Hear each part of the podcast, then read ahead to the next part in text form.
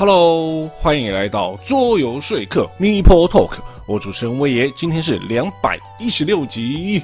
哦，最近呢，其实算是桌游圈蛮平淡的时候啦。但是呢，这个时候呢，就看到一些桌游新闻，但是这个这个就是小新闻啦，所以就没有坐在桌游新闻上面。那么就是呢，卡坦岛。对这个非常多人都知道的游戏，而且出了超级多、超级多的扩充，呃，应该说独立版本呐。那它除了出独立版本之外，它其实周边也是出了乱七八糟。那现在呢，我查到了一个东西呢，就是卡坦岛的作者呢要写卡坦岛三部曲的小说。不过呢，在下面的有人讨论的文章说呢，他们其实在多年前就已经看过卡坦岛的文章或者是小说。当然，他就是在叙述说为什么这些人会到了卡坦岛，然后为什么那边会有强盗的一个故事。那当然，卡坦岛呢，除了这个小说之外呢，它其实还有出像是食谱这种神奇的东西。那当然，这些东西呢，就是卡坦岛拿来赚钱的东西啦。那这些呢，就是算是比较新的新闻。那还有一个，就是一个老电影。哦，他们呢就是重出了他的游戏，而且呢是把旧版的游戏做更改。那那个呢就是《超时空战警》。那当然有点年轻的听众可能不知道，他就是席维斯·史特龙拍的一部电影。然后呢，他就是一个什么超级大法官，然后但是也是执政官，然后他就是那个像个警察一样，然后超级厉害。然后呢抓到你之后直接判刑。但是呢，又因为各种的故事的原因呢，所以呢，后面有一连串的故事背景，然后让他去从改变体制那些都都有。那他当年呢，在一九八二年的时候呢，有一款他的桌游，那他即将要出他的重置版，而且呢，有做了一些规则调整，还加了一些新的内容，算是一个不错的游戏啊。那我们就来期待看看了。好，那因为呢，今天很特别哦，就是有名人专访，所以呢，今天的节目很长，所以前面废话不多说，哎，不多说啊，我们就准备进入今天的自我介绍啦。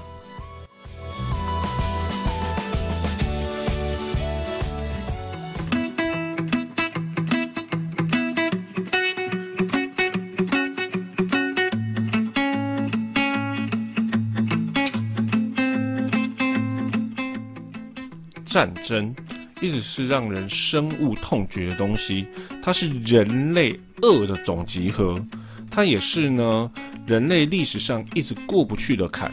因为呢，有人说人类的历史呢是一个以战争为主体累积出来的一个历史。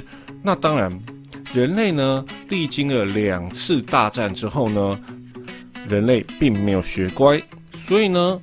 战争依然不断的在重复，不断的在出现，人类呢不断的用战争来彼此伤害自己，嗯，非常沉重的开场。但是呢，战争游戏却是一种主体，然后呢，玩家们呢其实非常喜欢它，然后有非常多各式各样的战争游戏在市场上奔驰着。所以呢，我们支持玩战争游戏，但是不要战争。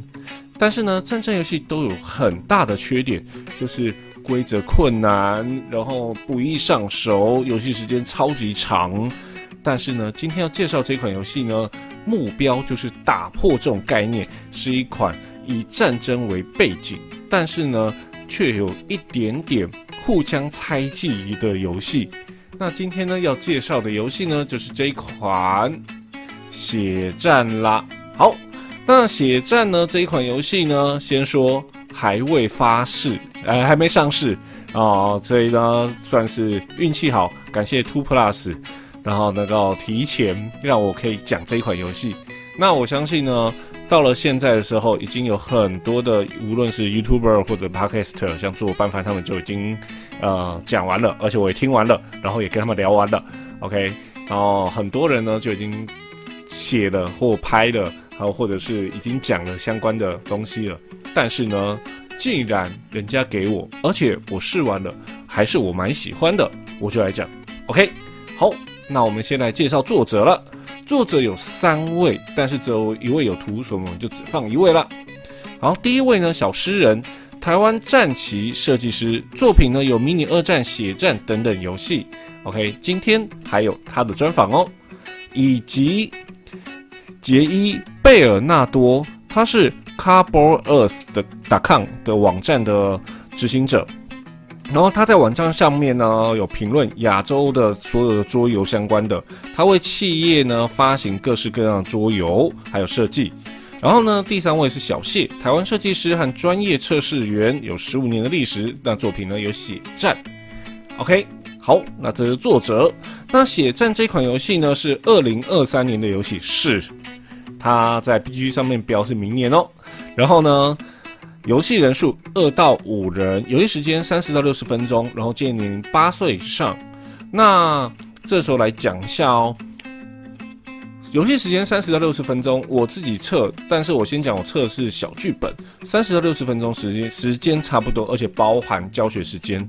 那至于做拌饭他们玩个三个小时，我就觉得他们超级厉害。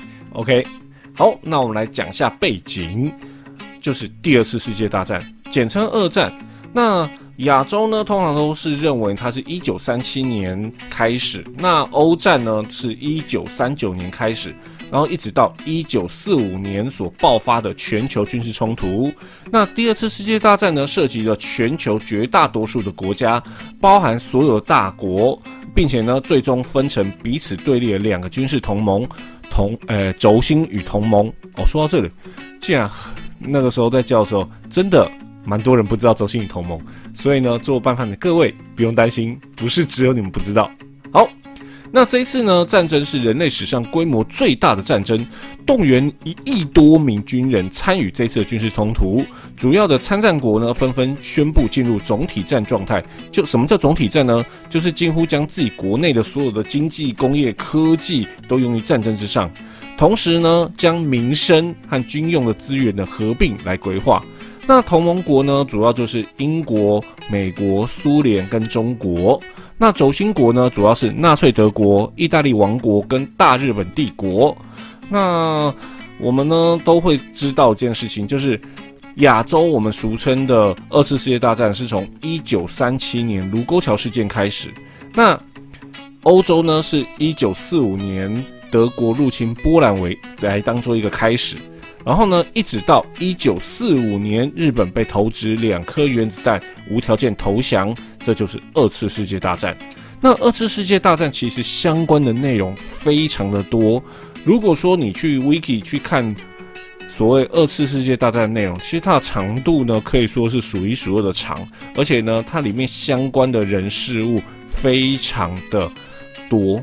好，那。只能说，二次世界大战期间呢，促进了科技、医疗等相关的东西都有非常大规模的发展，包括我们现在所使用的电脑以及雷达，然后很多所有的科技，哦，包括火箭。那医疗呢，其实那个时候医疗有大规模的进步，包括我们现在所用的盘尼西林，就是抗生素，也在那个时候出来，但是。这一切的代价是七千万条人命，哦，这是一个非常沉重的。但是呢，二次世界大战也是现在被改编成电影、小说、电视剧、游戏最多的背景。OK，好，那沉重的背景结束，我们来介绍游戏啦。好，那我们来先看一下哈，我先讲所有的图片呢。都是我自己去扫描的。在这游戏一开始的时候呢，游戏呢会有三种地图，分别是亚洲地图、然后欧洲地图跟美洲地图。那这时候来讲一下欧洲地图，对，就是一九四五年之后，基本上它是一直它的画面基本上是已经法国打下来的状况。然后呢，亚洲地图呢就是卢沟桥之后，哦，中呃日本已经入侵了的状态。那美洲地图呢，基本上它算是一个假想的，因为呢，在二次世界大战的时候呢，日本只有在阿留申群岛，阿留申群岛在哪里啊？谁知道？其实就是阿拉斯加外面的小岛区哦，日本只有去那边做进攻，但是这是一场佯攻，就假装我打这里，然后呢，让你呢去疲于奔命那里，然后其实我主力其实要打别的地方。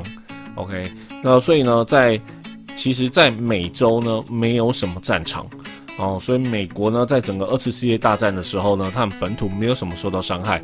当然，纽约港港纽约港外海其实有一点点战争。哦，就是那种潜艇跑过来，然后炸炸船。但是呢，当时的纽约人呢，不但不会紧张，甚至呢还会带着菜篮啊、点心啊，然后在夜色之中呢，然后呢看着纽约港港外面燃烧的船舰，啊，算是美国人的天真浪漫吧。OK，那游戏呢，基本上呢，呃，有这三种地图，然后呢，它可以。依照剧本，你可以单玩一个地图。那通常单玩地图就是两人或三人。那如果你人数比较多的话呢，就会用到两张合在一起的地图，或者是全部地图用的世界大战。哦，那世界大战呢，时间可能就会拉长吧。就像呃，做半饭汤玩了三个小时，实在太可怕了。好，那这张地图上面呢，哦，会有一些资讯。那里面最重要资讯呢，就是它里面的英文字母。因为呢，它会影响到你后面如何去下命令。好，再来，每个玩家呢会有一个玩家帮助卡。那游戏一开始的时候，依照剧本，所有玩家呢会选择自己的阵营。那如果你是同盟，你们就是同一个阵营；如果你是轴心，就同一个阵营。然后呢，接下来呢，游戏呢会发给每个玩家一张命令图纸。那拿到命令图纸之后呢，上面呢会希望你能够签个名，好，就代表说我是谁，然后呢我控制哪个国家，来让玩家呢可以好好的进行这个游戏。OK，好，那我们就来稍微讲一下哈，在游戏一开始的时候呢，在版图上面依照剧本要求。把部队放上去，但是呢，大部分呢版图上面都已经告诉你这个地方要放什么颜色部队，那什么颜色就代表你是哪个国家。那如果有看画面的话呢，这个画面呢是亚洲地图，那白色就是日本，蓝色就是英国，苏联呢就是橘色。那其他的呢，其实就是所谓的中立国。那主要中立国就是中国跟东南亚的国家哦，就是有两台坦克跟一艘船。对，这个游戏的单位就只有两个船或者是坦克，那它就是涵盖陆军跟海军。那空军呢？基本上它的空军呢，就是直接包含进去了。这一点呢，其实跟那个日本的军事体制有点像。啊，日本呢，在空军方面就是拆成就是陆军的空军跟海军的空军，这是一个蛮微妙的一个历史背景。好，那来讲一下游戏进行方式。在游戏呢一开始的时候，我们拿到命令图纸上面呢，你会看到一九四零到一九四五，游戏总共就是玩六年，六年每一年就是一个大回合。那每个回合呢要做的事情呢？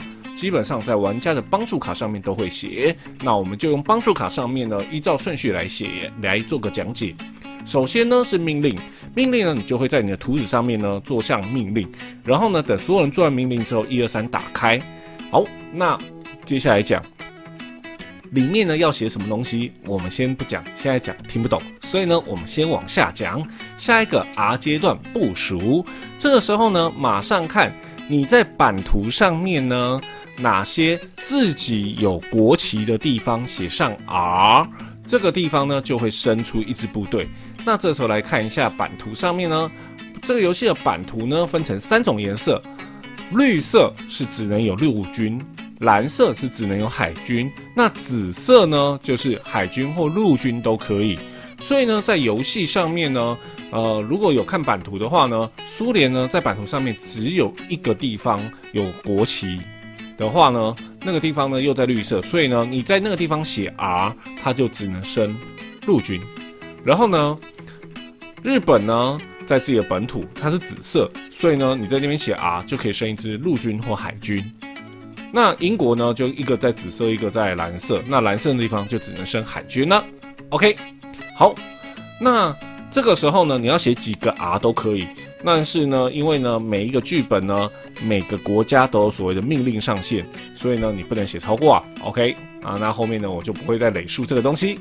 好，这就部署。当你写了 R，就可以升一支部队在上面，然后依照上面符合地形。再来 D，好，在地图上面呢有一些中立国家。那中立国家呢？你可以在那边对它进行外交，你就可以在那边写上 D。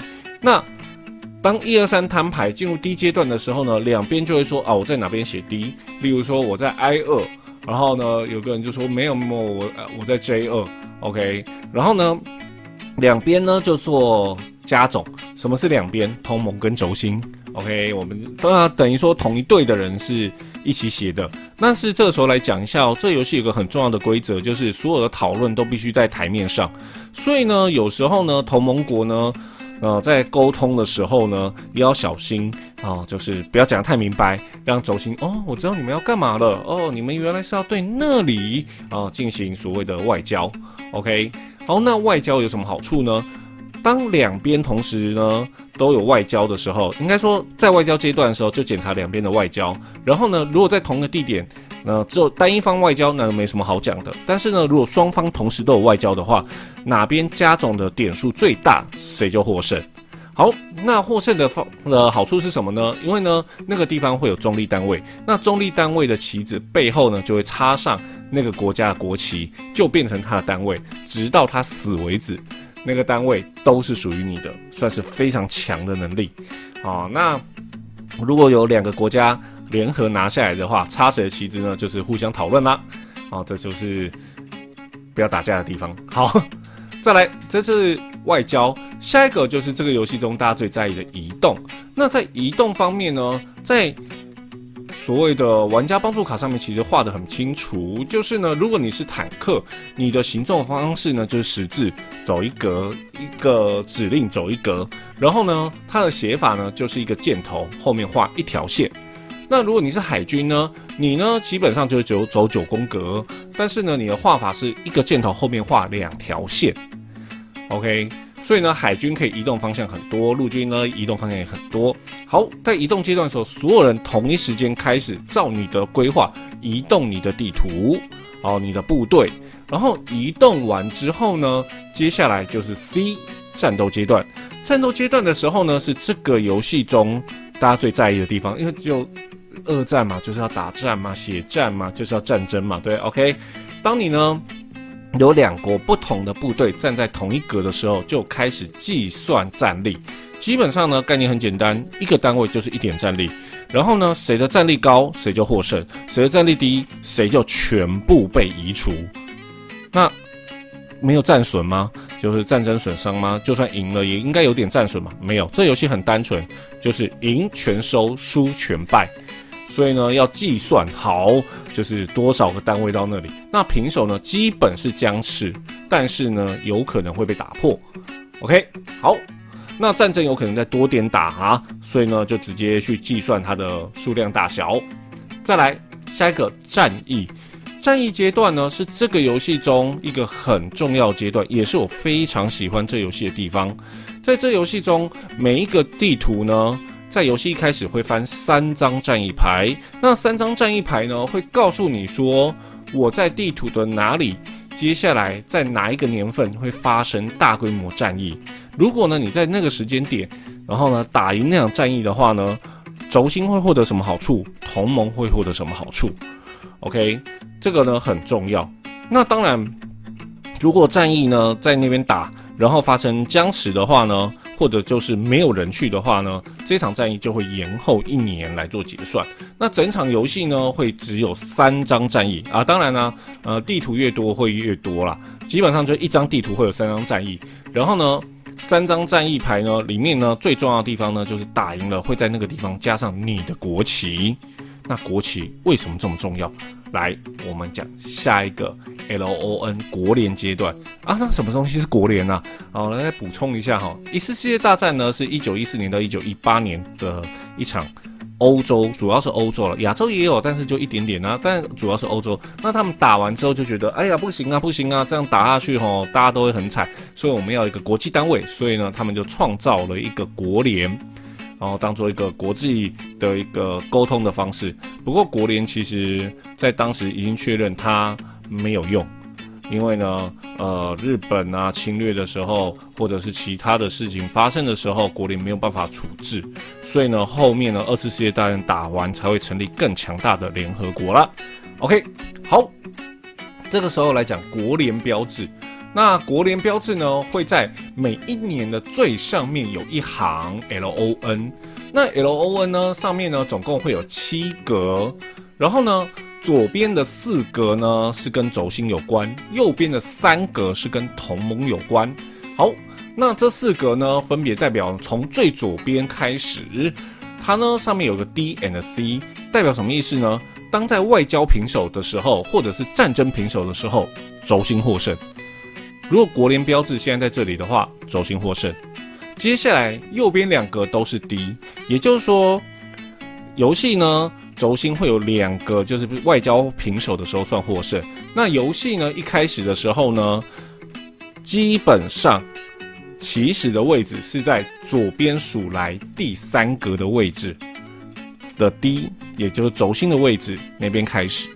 那在旁边呢，就是呃领呃轴心领先，再来是，然后呢在右边就进入同盟区域，再是同盟领先，然后再是同盟的两个 D，然后就结束了。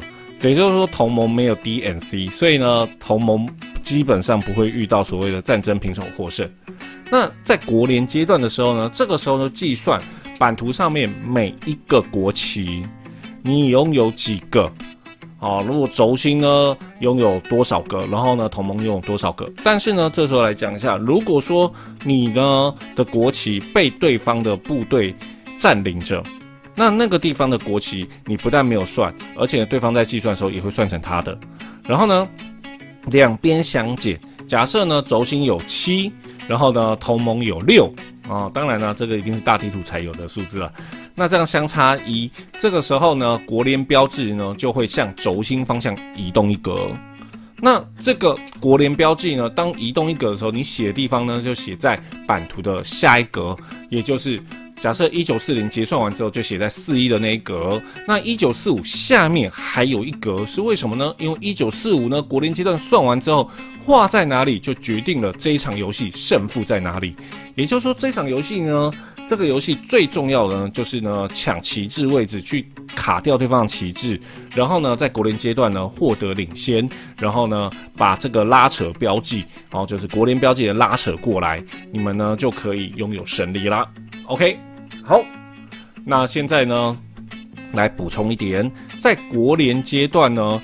有一个很重要的事情，因为呢，我们刚刚有中立单位，在战争过程中，中立单位可能会死亡，所以呢，当结算完之后呢，大家呢，如果你歼灭了一个中立单位，你就会获得那个中立单位的模型放在你前面，不是你的哦。然后呢，你呢可以在国联阶段放进场。OK，好，那么整个游戏呢，基本上呢到这边，我们回头来讲。R 的哎 W 的地方写的部分，好，这基本上呢，这游戏呢，你用了哪些地图呢？在版图上面就会告诉你，说你那个区块就是你使用的。哦，那当然，如果你用到全球地图的话，就是大全部都会使用。不过呢，因为全球地图的里面呢，会有个特点，就是呢，地球是圆的，所以左边会到右边，所以呢，最右边旁边又有一排是最左边 A 的那个区块的指示链，因为呢是要让玩家呢可以做一个。就是跨地图的啊，地球是圆的一个的指令，那就说这个时候呢，在 W 阶段的时候，所有人呢就可以开始沟沟通，但是就是在桌面上沟通，然后呢，你在版图上面写上自己的命令。如果是坦克呢，就是箭头后面一条线；船呢，就是箭头后面两条线。你要在自己的国旗上面呢，伸出自己的部队，就写个 R。但是呢，先讲模型数量有限是很残酷的。然后呢，你要对某些中立单位呢，外交就写上 D。然后等到所有人都写完之后，一二三摊牌，然后就开始进行后面的 R 阶段，然后 D 阶段，然后开始 move，然后开始战斗。OK，就是这样。那玩游戏的基本规则其实就是这么简单。那这个游戏呢，其实说真的，如果说你就这样玩，其实它有一点点像是就是有点 party 的战棋游戏。那为什么叫有点 party 呢？因为所有东西都一翻两瞪眼，然后呢，基本上所有人都是一样。那唯一的差异就是所谓的史实差异。什么叫史实差异呢？就是在历史上它的起始位置的部队有多跟少，或者就是前过后。OK，但是呢，来讲一下，我个人呢很喜欢它所谓的科技牌。那当然，这个是所谓进阶规则，但是呢，这个进阶规则呢，大部分人都觉得说要使用它，游戏游戏才有乐趣。因为呢，在游戏呢，每个国家呢都有自己的一叠科技牌，那科技牌上面呢会告诉你一些特殊能力。但是呢，它有个特点，就是每一个科技牌上面呢会有所谓的年份，然后呢有一些会有你的颜色，有些没有。那有颜色代表说你这项科技可以在哪些年份使用。那当然，大部分呢轴心都会在所谓的前期一九四零开始就可以使用，然后呢同盟大部分是属于中后期，所以呢。呃，如果选完科技之后呢，所有玩家呢就是一二三打开。那当然选几个科技就是看剧本啦。然后选完科技一二三打开，大家彼此看好彼此的科技之后，就会发现说这一场游戏大家思考的方式，还有大家的战略方式会有所改变，因为你不再是大家都一样的状态下的兵推。OK，那游戏呢就会变得非常的丰富。那它里面呢包括几个有名的，例如说呃。游艇，德国的游艇啊，就是那个潜艇。那那个潜艇呢，造成世界各国的船舰非常害怕。还有呢，最有名的原子弹。OK，那那个原子弹呢，有胖子跟小男孩。那他呢，还有做出那个胖子的那个核原子弹的模型，这算是非常有诚意了。好，那就这样子，游戏一直玩，一直玩，一直玩，玩到呢一九。四六结束的，一九四五啊，一九四五下那就多一年。然后一九四五结束的时候呢，就结算啊。结算完之后呢，胜负已定。胜负已定之后，接下来我就觉得这个游戏呢很用心的点，就是呢你在玩家的图板就是命令纸呢，选其中一个人把它翻面。翻面之后呢，接下来就会有写正无条件投降书。然后呢，战胜国在上面签名，战败国呢在下面签名，可以当做一个留念哦。OK，好，基本呢规则大概到这边。那我个人呢试完之后呢，觉得这游戏其实如果玩小地图，tempo 其实非常的快。然后呢，它的科技呢其实非常的有感，因为呢，其实我有尝试呢自己试跑过所谓的没有科技，会觉得就是很单纯的兵推，但是呢。加科技对一般玩家而言呢，可能会有一点点难度，因为呢，就多了更多的东西要去记，要去理解。那当然就会有所谓的文字上面的理解，还有一些有更多东西要去写，所以呢，会变得比较困难。但是呢，我会建议说，你第一次玩玩没有就是呃科技的，然后呢玩小地图，大概玩个一到两场，因为呢，基本上小地图很快啦，大概二十分钟左右就可以打完一场。然后呢，哦，我自己测含教学二十五分钟。那当然，第二场之后呢，你就可以开始加上所谓的科技。那一旦加入科技牌之后呢，游戏马上变成另外一个层次。哦，那个层次呢就非常的可怕。你要不但呢要去猜想敌人要走什么，然后呢你还要去注意他的科技可以造成他。超越你想法的事情，然后呢，你还要呢去跟队友沟通，但是呢，基本上呢，你又要讲的有点清楚，会有点暧呃，不能太清楚，有点暧昧，甚至就是要去猜哦，所以呢，就有一点猜的成分在，所以呢，这一点呢，就变成一有有点变成 party game 哦，就是你跟你的队友也在猜，你也在猜队友，所以这是一个互相猜的游戏，所以呢，这个游戏怎么打赢这场战争呢？很简单。你跟你的队友心有灵犀一点通，就可以打赢了。OK，那当然啦，这个游戏呢现在还在集资，所以呢有兴趣的赶快去预购啦。OK，好，房车游戏做个结尾了。如果你喜欢战争游戏，但是呢又不喜欢规则非常繁琐、时间非常长的游戏的话，又喜欢纸笔游戏，然后呢也可以少人玩，当然也可以到比较多一点人玩的话，这款血战。千万不要错过哦！好，那我们今天的桌游介绍到这里，后面呢会有所谓的名人专访，但是我们先见个新闻。好，希望今天的桌游今天的介绍你会喜欢。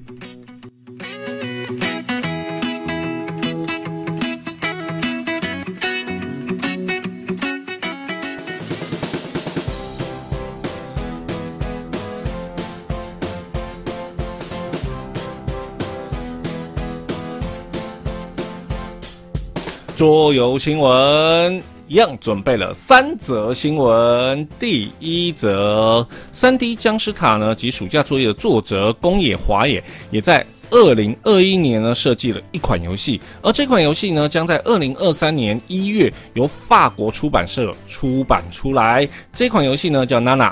那娜娜呢是一款记忆游戏，游戏人数二到六人，游戏时间大约十五分钟，建议年龄是六岁以上。那游戏一开始呢，玩家会，呃，手牌呢会按照一到十二的顺序整理好，然后呢，剩下的牌会盖在桌上。哦，一张一张放在桌上哦，然后轮到你的时候呢，可以翻开一张牌。那这张牌呢，可以是你手上的牌、别人手上的牌，或者是桌面上的牌。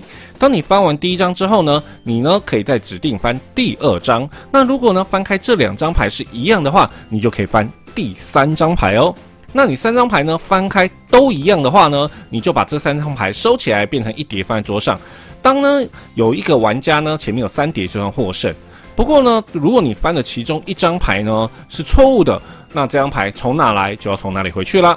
那当然，除了三叠牌胜利方式呢，还有第二种，就是呢，你用两叠牌，它数字差刚好是七的话，也会获胜哦。OK，是一个简单小品的记忆游戏，将于二零二三年一月推出。第二则新闻。Tokyo Game Market 在上周举行，那会场中呢有许多日本设计的游戏登场，其中一款呢设计呢是依照二零二二年举办的 Game Market 挑战规定呢所设计出来的游戏。那这个挑战呢是用三十二张或更少的牌，然后呢是一个五分钟或更少时间可以解释的规则，以及十五分钟或更少的时间呢来游玩的游戏，没有合作哦。所以呢，今天要介绍这是一款二到四人的极简的纸牌游戏，叫做《重回寒武纪》啦。那寒武纪呢，是一个呃西元前五点四亿年前的一个生物大爆发时期。那玩家呢，就是一玩一个用八张卡片构筑出来的微型的寒武纪的海洋。试图呢，尽可能呢拥有更多分数。在游戏一开始的时候呢，玩家会用八张卡牌排成一列，然后呢，接下来呢，将景观牌跟计分牌呢洗牌分成四叠。那一轮当中呢，每一个玩家呢就会从中抽取一张牌，然后呢添加在你的前面的那八张牌的左边或者是最右边，然后根据呢你收集的计分卡以及你满足的这些条件呢来计算你的分数，得分最高的玩家就获胜啦。可惜不知道这款游戏会不会进来台湾啊？所以有兴趣的听众呢，可以去日本上找找哦。好，第三则新闻，正游戏呢在台湾一直都有很高的市场，不过呢，像是狼人或者阿瓦隆就是很快的一场了，但是就。呃，大家都是花时间只是在讨论，但是呢，加入策略的游戏规则呢又太多太久。那今天要介绍的一款游戏呢，啊，人数是二到六人，哦，可以两个人玩哦。然后呢，二十到四十分钟，六岁以上。那这款游戏叫《隐藏的领袖：被遗忘的传奇》。那这款游戏正在 KS 集资，所以这是一个 KS 新闻。游戏呢是在说四位不为人知的王者后裔呢。破译了所谓的被遗忘的传说，并且召唤出强大的守护神灵。那他们的仪式中发掘了新的宝物，但呢，贪婪呢也进到人的心中。那这些守护者呢，这些领袖呢，会想办法接管这片土地。OK，然后呢，想办法获得这片土地的控制权。那游戏一开始呢，玩家会抽取一名领袖，领袖上面呢会有两种阵营，目的呢是让自己其中一种阵营达成获胜条件。那游戏上呢会有红绿两个标记，那标记呢会随着玩家打出来的英雄卡呢，在小版图上面呢进行左右移动。那当游戏结束时呢，按照两个标记的位置来决定阵营获胜。所以呢，玩家在过程中呢，就由玩家的动作或者是卡片能力来猜想彼此的阵营，是一个简单的阵营游戏。那这游戏呢，现在呢价值呢是二四哦，还包含扩充哦。那集资呢到十一月十九号。好，今天的三则新闻，第一节第一则机游戏娜娜，二零二三年一月推出。第二则呢，呃，日本游戏重返寒武纪，然后有兴趣的。可以去日本找找。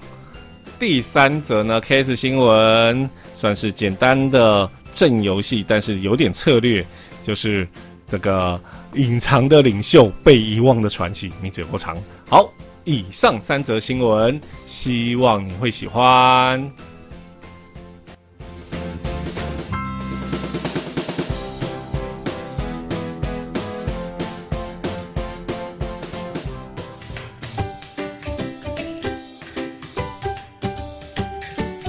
好，现在呢是我们名人专访时间。我们呢现在要介绍就是啊，我们刚刚呢有讲到那款游戏《血战》的作者之一，也是台湾呢桌游战旗的一个很重要的一个推手。让我们来欢迎小诗人。大家好，我是小诗人，我是迷你二战的设计师，那也是这次的《血战》的其中一位设计师。很高兴来到威爷的节目，认识大家，谢谢。啊，谢谢小诗人。那我们呢，就先让大家认识一下小诗人，因为我相信，呃，大部分在听呃桌游说客的都是桌游的咖。比较少战旗咖，所以呢，大家可能对你比较陌生，所以来稍微介绍一下自己。好，那呃，我在二零零九年的时候回来台湾，因为之前我在国外就是呃念书两年，那看到国外蛮多的这种战旗的作品，那所以我就觉得，哎，台湾为什么不也发展一些跟战旗相关的一些作品？所以，二零零九年的时候，我就成立了福尔摩斯战棋社。那在二零一零年开始推出以战旗杂志呃为一系列的战旗游戏。那战旗杂志它的形态就是类似国外的这种战旗杂志的形态。每一款每一期的杂志都有附一款战棋游戏，那所以就是从二零一零年一直断断的陆陆续续，然后制作到现在。那最近一期的战棋杂志是在年底会出版的战棋杂志第十四期，大概就是这就是我开始做战棋的一个渊源。OK，我们都清楚一件事情，就是战棋在台湾很辛苦，那你怎么会想要办杂志？这个比较特别的一个媒体，呃，对，因为国外比较有名的杂志就是 Decision Game 出版的两款杂志，一款叫做 SNT，那另外一款叫做 World at War。战旗杂志的好处是它的成本比较低一点，发行的量会比较多一点。那所以当初回来台湾，零九年那时候回来台湾的时候。我就是陆续去接下一些跟做战史或者是历史有关的这个杂志的出版社，那去大概去了解一下，呃，制作一款杂志需要的成本跟它的这个发行量。那我觉得。或许从战旗杂志来着手会是一个比较好推广的方式，因为比起制作盒装的战旗游戏来讲，战旗杂志的成本会稍微低一点。所以后来到二零一零年的时候，就是开始跟国内一家做战史作品的出版社，叫做知冰堂开始合作。我们刚开始的定价就是一本战旗杂志的定价是两百五十块台币。嗯，那相比国外的这个战旗杂志是大概是三十到三十五块美金来讲，就是等于是相当于大概一千多块钱的金额。战旗杂志台湾出版的这个战旗杂志两百五十块来讲，算是蛮蛮便宜、蛮划算，对，蛮便宜，对。哦，所以就。呃，陆陆续续做到现在，是因为像小诗人他们的战旗这个杂志啊，我个人呢就很喜欢，所以呢，我有在就是网上去搜。那当然，呃，这也是讲到，就是我跟小诗人算是在月光桌游节第一届的时候才好好的认识聊天。对对对，那个时候就是 跑去你的摊位嘛，然后就说哦。既然有这几本，所以这这这这这我都要了。对，那是在二零一九年的高雄月光桌游节。对，而且因为那个场合，大部分的摊位，然后都是桌游，然后只有你一个是战旗，而且呢，最大特点是呢，只有你是 cosplay。对对，那时候是呃，因为前一年有出版迷你二战，所以就定制了一套就是黄埔军校的这种军装。但是因为我们都知道一件事情，就是做桌游跟做战棋的概念其实差很多。对，因为呃，像是通常桌游的话呢，可能会大部分是从机制来着手，然后再去做一个套用的主题。但其设计就是完全要相反，你要先决定主题，再去根据它的主题去选择适合这个主题的一个游戏机制。所以你在设计的途中呢，不但要兼顾到它的游戏性，也要兼顾到它的历史性。就是说，比如说以那个《战旗》杂志第六期的那个衡阳保卫战来讲，它是一个围城战，那是日军围攻国军，然后在这个衡阳这个地方打了四十几天。那你不能把它设计到最后变成国军是包围着日军在打啊！当然要体验那个被围攻的感觉。对，就是说你要让他玩起来，觉得你是在防守，而不是在进攻。哦，所以对，基本上在每一期的杂志里面都有一个战棋游戏在里面，其实是一件很辛苦的事情。对，因为我们一开始是一年发四期，一年发四期，对对对，所以就是三个月要出一本。所以我们在做第一本的时候，就是同时要构思第二本、第三本的内容。那这样子，其实基本上我们先不讲里面的那些文章。光是游戏的部分的话，其实时间也非常的压缩在制作。对，因为还好当初是有一群也是喜欢战棋的朋友帮忙，那包括国内外的一些呃战棋玩家，那所以呢，我就是有先发一些通知，请他们帮忙写文章，然后再配合知冰堂这边，他们本身就有一些作者的战史的文章。那我在同时间在战旗团，就是台湾战旗团，它是一个国内安大主持的一个战旗的聚会，就是在聚会中再请一些朋友一起帮忙做游戏的测试。那第一年的那四期就是非常的呃时间非常的紧迫这样子，因为三个月就要出一本，三个月就要出。哦，我相信很多听众不知道安大是谁。简单来说，就是台湾桌游圈上古神兽等级的战旗咖，旧神等，对 对对，旧神等级，跟小古小古同等级的这种。旧神。因为我很早以前看到那个安大的文章，就是在小古俱乐部的那个时候叫部落格嘛，对对。对，在那边看，他有一个，对他有个专门他们的那个网站。对，然后包括陌生游戏俱乐部这样子，包括早期有一些那个战棋游戏，反正都得依靠那安大才能买到。对，那我那时候是在国外的时候认识安大的，这这也蛮特别的。对我没有出国，可能不会认识他。哦，对，在这边跟听众讲一下，如果觉得就是有时候我们两个对话会重叠或怎样，是因为我们现在是用线上来做访谈。所以才会有就是一点点累个的感觉，或者是我们两个会忽然撞话的问题，这边先让听众们知道一下。好，既然因为一定会有预设问题嘛，那当然下一题一定会问到迷你二战啦。因为迷你二战呢这款游戏呢，我在之前节目中也介绍到，但二战应该说历史主题一直都是我个人很喜欢的，二战主题也是。不过因为二战游戏。大部分呢不是超级庞大，不然就是打局部。但是呢，它规则量，即使是最简单的轴心与同盟，它规则量都是一般桌游的中阶难度。但是迷你二战相对起来呢，就是轻松简单很多。所以我就觉得这款游戏非常的好。所以想问一下小诗人，当初为什么会要创作个迷你二战？因为呢，其实像我在那时候呢，我有一个小孩，哦，我的小孩叫恩恩，嗯哼，那他其实常常会问我说，那个架上的那些战棋游戏啊，就是什么时候他可以玩？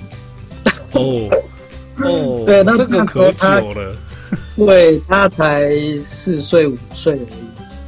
那我那时候就是想说，诶，既然你想玩，那不然爸爸就来试着做一套，就是小朋友也可以玩的游戏。嗯哼，对，那那是跟二战有关这样子。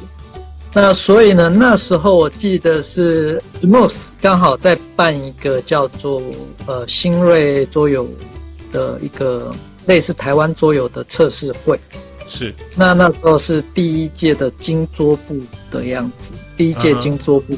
是，哎，对我就是一开始的概念就很简单，我就是用一个类似大富翁的这个地图，那刚好就是呃把二战参战的这个国家刚好就是绕着一圈，然后配合一副扑克牌去玩这个游戏。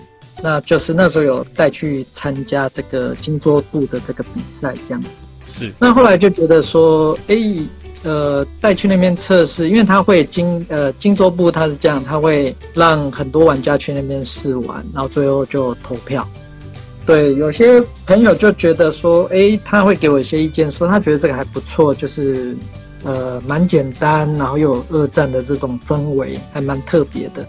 那一开始只是一个简单的概念啊，只是做一个想说可以给小朋友玩的游戏。那是用一副扑克牌，再加上一张地图，然后再加上一些棋子这样子。那后来就从那里就慢慢慢慢，陆陆续续带去山顶洞人实验室那边去测试，然后还有那个 TBD 那边也是去测试，然后大家就给我一些意见，然后就慢慢慢慢改改到现在，最后是迷你二战这样子。好。那我们也知道，迷你二战呢已经算很顺利的发行出来，并且哦也有看到它有扩充哦，对对，那个北极海扩充，对对对对对对，算是一个就是让地图看起来更完整。然后我们也知道，就是说迷你二战呢也有出国到 Kickstarter 上面去集资。当时怎么会想要把它拿出国去集资？因为我们都知道一件事情，就是在国内的话，就是你可以靠小诗人你自己去，例如说各大桌游店啊、各大展会去跑你的游戏去推广。但是在国外 KS 上面的话，就完全变成就是你的图片、影片跟你的规则说明书，剩下就没有了。所以当时呢，为什么会有想法想要去 Case 上面去集资呢？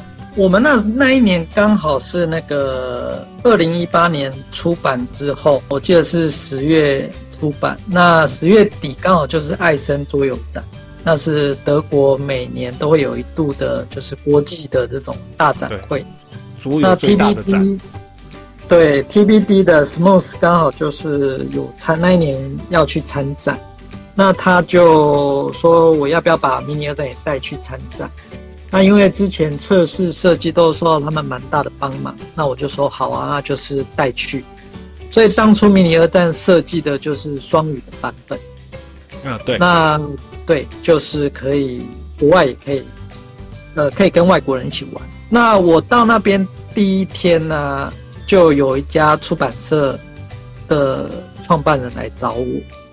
他是那个 Phoenix 的出版社，他是在英国专门做战旗的这个出版社。哦，对我也不知道他们是怎么知道这款游戏的。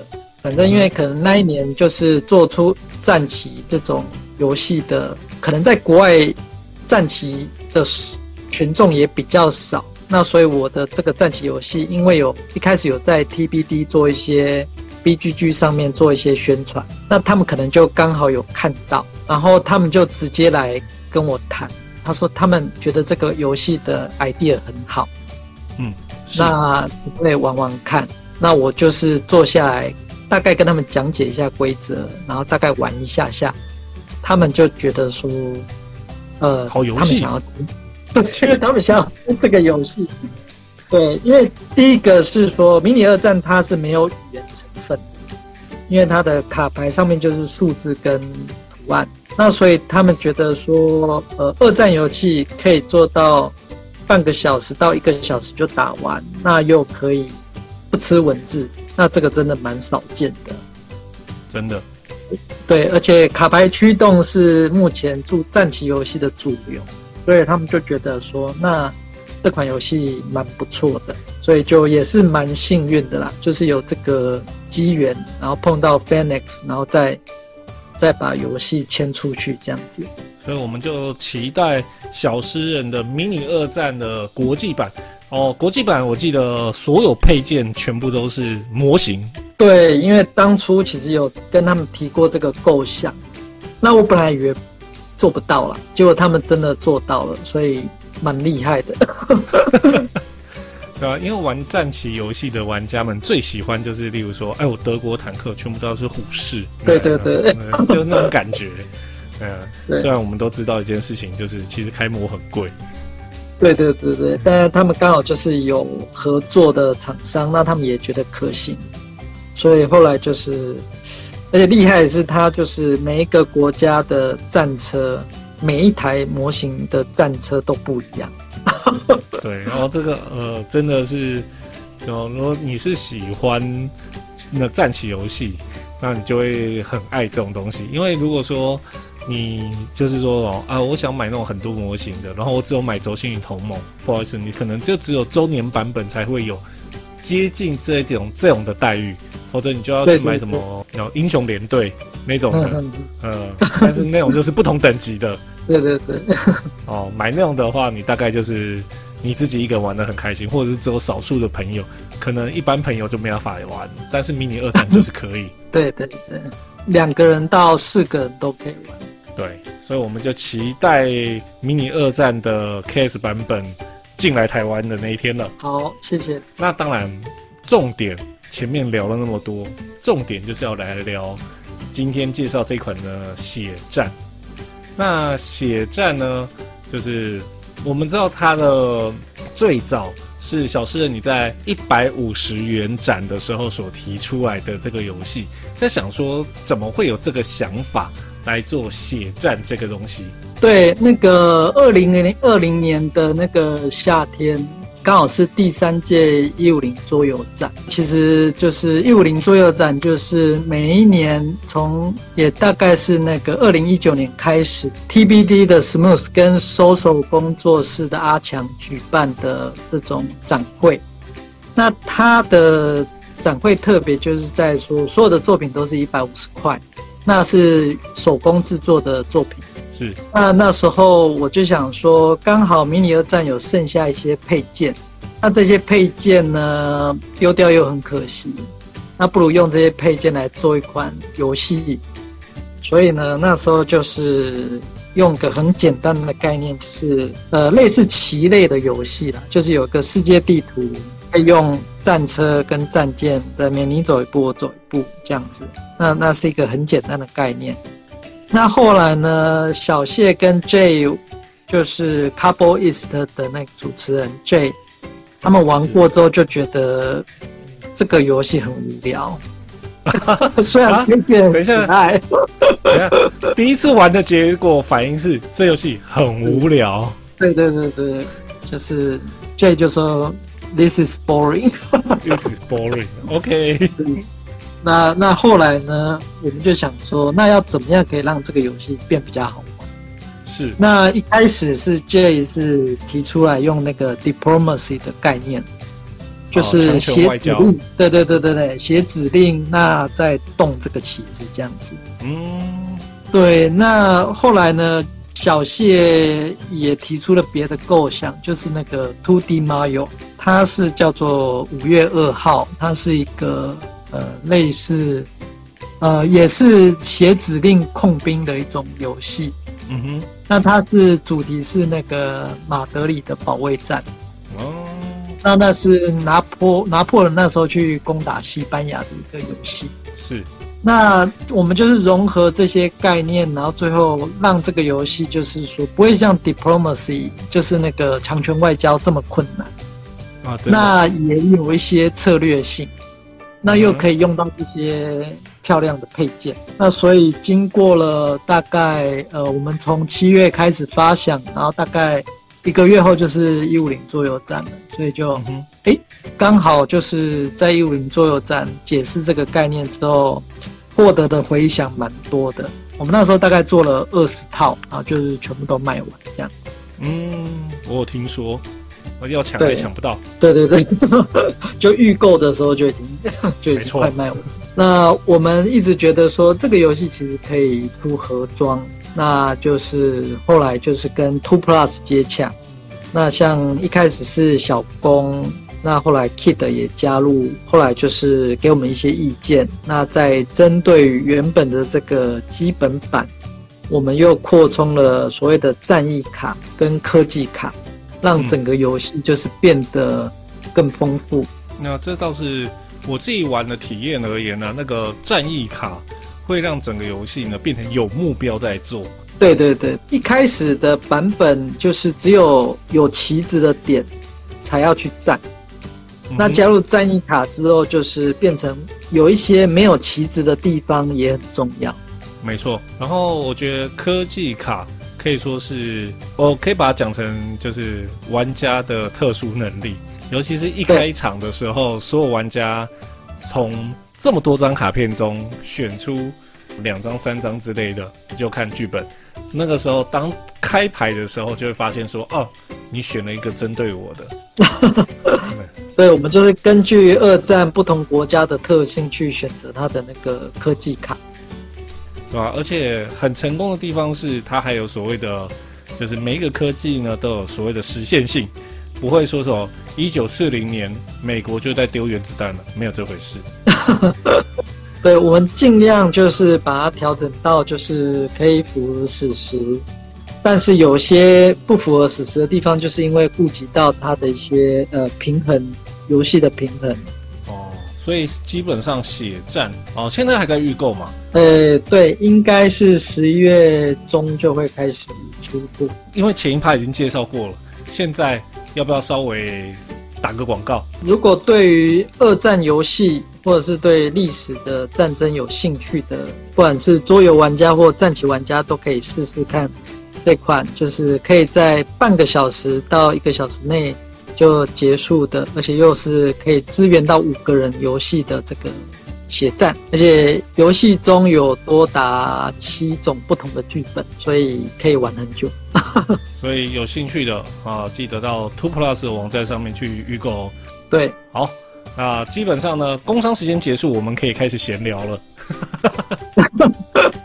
我个人也是喜欢历史背景，然后也喜欢战争游戏。在我的观念中呢，战争游戏就是所谓战棋游戏，分成两大类型，一个是史实战争，一个是虚拟战争。对，史实战争呢，你会觉得史实战争？比较难制作，还是虚拟战争比较难制作？对，就是以历史战棋来讲啊，就是大家最喜欢的就是 What if，就是说如果这样会发生什么事？对，那所以呢，呃，基本上呢，呃，历史战棋它也会让所谓的 What if 是可以成真的，所以呢，它不会去设计，比如说二战游戏中希特勒是有。有可能可以把英国打下来，因为历史上是做没有做到。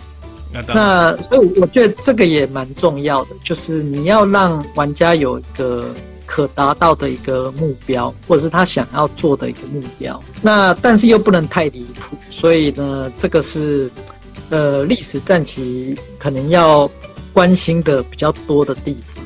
如果是 alternative history，就是架空历史的话，对，那。大家可能就是尽量发挥想象力，重点会不会就是故事要讲得好？对对对对，好。其实蛮国外有一些战棋设计师，对他们蛮喜欢这种架空历史的战争。好，那因为呃节目时长的关系呢，我们就先到这里。不过到最后一刻，我决定要做一件很残酷的事情，这是之前没有蕊的东西。就是 现在想问小诗人一个问题，就是说，如果说有人要想要接触战棋游戏，你会推荐哪一款？不能讲你自己的游戏哦。战棋游戏，然后初学者嘛？对，初学者战棋游戏，我觉得就是可能会分比较呃传统认为 OK 的这种战棋的话。那有两家出版社的可以选择，一家叫做 GMT，是一家叫做 MMP。嗯哼，对，那这两家就是像 GMT，他们有一些比较新形态的这种卡牌驱动的战棋，像是 Coin 系列就还蛮不错的。但是就是会吃一点语文的能力。对，那我觉得它有一款叫做自由古巴啊，还蛮有趣的。对，因为那个我第一次玩就非常喜欢，而且我记得自由古巴它也有中文版哦，所以有兴趣的可以去找找看自由古巴。对，不明控影系列的可以从卡牌驱动的战旗。嗯那你如果要做尝试一些是比较传统的硬派的这种战旗，我觉得有一款非常适合，就是叫做 A Victory Lost，它是 MMP 出的一款日本人做的战旗。嗯哼，对，它叫做 AVL A Victory Lost。大概是玩什么？因为这款我真的不清楚。对，那它是所谓的抽旗的机制。嗯哼，就是你会抽指令，就你放进去的这个一些指挥单位，那抽到谁就动谁这样子。哦，对，所以这个还蛮蛮简单的啦，就是反正你就看你抽到什么单位，那你要构思的时候，就是你一开始计划要丢哪一些是你要驱动的部队，那随机的部分就在你不确定抽到的是自己的还是别人的单位。哎，其实。是不是 Two Plus 之前有一款战棋游戏也是用这个机制？之前也类似辛亥革命吧？对，叫做辛亥革命。对，它这个抽棋的机制也是蛮蛮有名的。对你这样讲，我就想到他们有一款不错的战棋，叫做中原大战啊。这一款我很喜欢。嗯，可是这个就都不知道找不着。对啊，因为其实这一款我也很想收。这一款，我个人的话啊，算是玩的很认真的一款游戏，可以多人玩。对，它可以多人，而且大家呢可以玩的比较简单就上手。好，那我们今天呢，因为节目长度的关系，所以呢，在这边就先告一段落了。所以呢，最后我们还是感谢我们的小诗人。好，谢谢大家。好。那我们今天的名人专访就到这边啦，感谢大家，拜拜。嗯，拜拜。